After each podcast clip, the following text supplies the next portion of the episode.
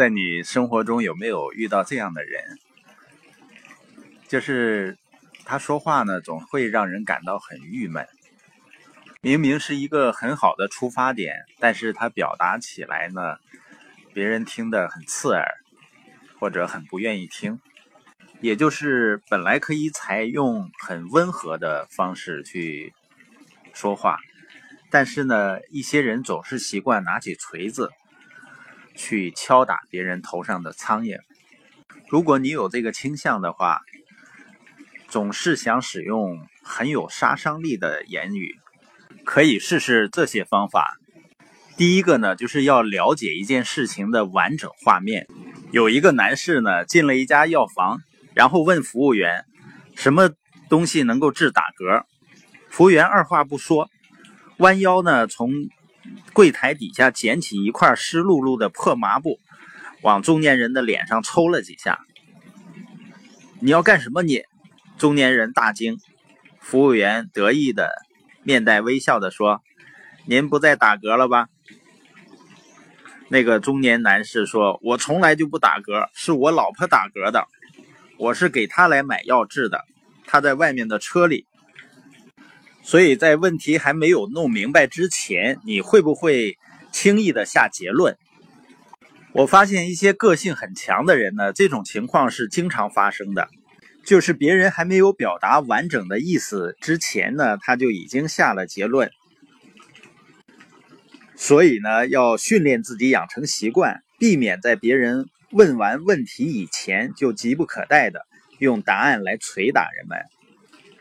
当别人跟你分享观点的时候，要努力做到倾听，然后问问题，再倾听，问更多的问题，再倾听，然后回应，让自己平静下来，就会做出耐心而且恰如其分的回应。第二个方面要注意的是语气，有的时候人们在交流的过程中呢，会发现说自己说的没有错呀。但是通常的情况下，人们回应的是我们的态度和行为，而不是所说的话本身。很多鸡毛蒜皮的冲突呢，都是因为人们使用了不恰当的语气和音调。有一篇箴言是这样说的：“回答柔和，使怒消退；言语暴力，触动怒气。”如果你不以为然的话，下次有人对你语带怒气的说话的时候，你用柔和和善意的方式来回应。当你这么做的时候呢，言语尖刻的对方语调可能就会平缓下来。即使语气没有变软，但是态度呢也会缓和下来。所以生活中有些人呢是采用铁锤式的人生态度。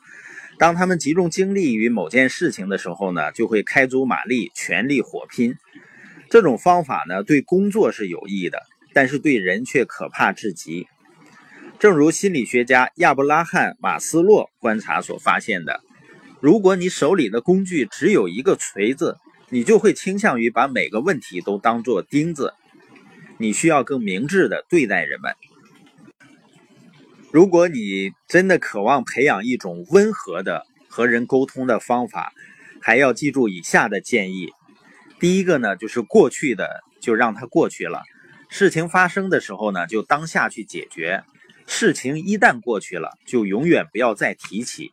如果揭老底呢，你就会把别人当成钉子。另外呢，要问问自己，你的反应是否也成了问题的一部分？当一个人的反应大过问题本身，他的反应肯定是另有根源的。不要反应过度，以避免问题变得更糟糕。因为行为比语言更能让人记忆深刻。还有呢，千万不要把输赢看得比关系还要重要。很多人呢，在人际关系中总想在道理上去争一个输赢。实际上呢，你的所谓的道理，换一个角度，可能别人也会有他的道理。所以，人际关系永远是第一位的。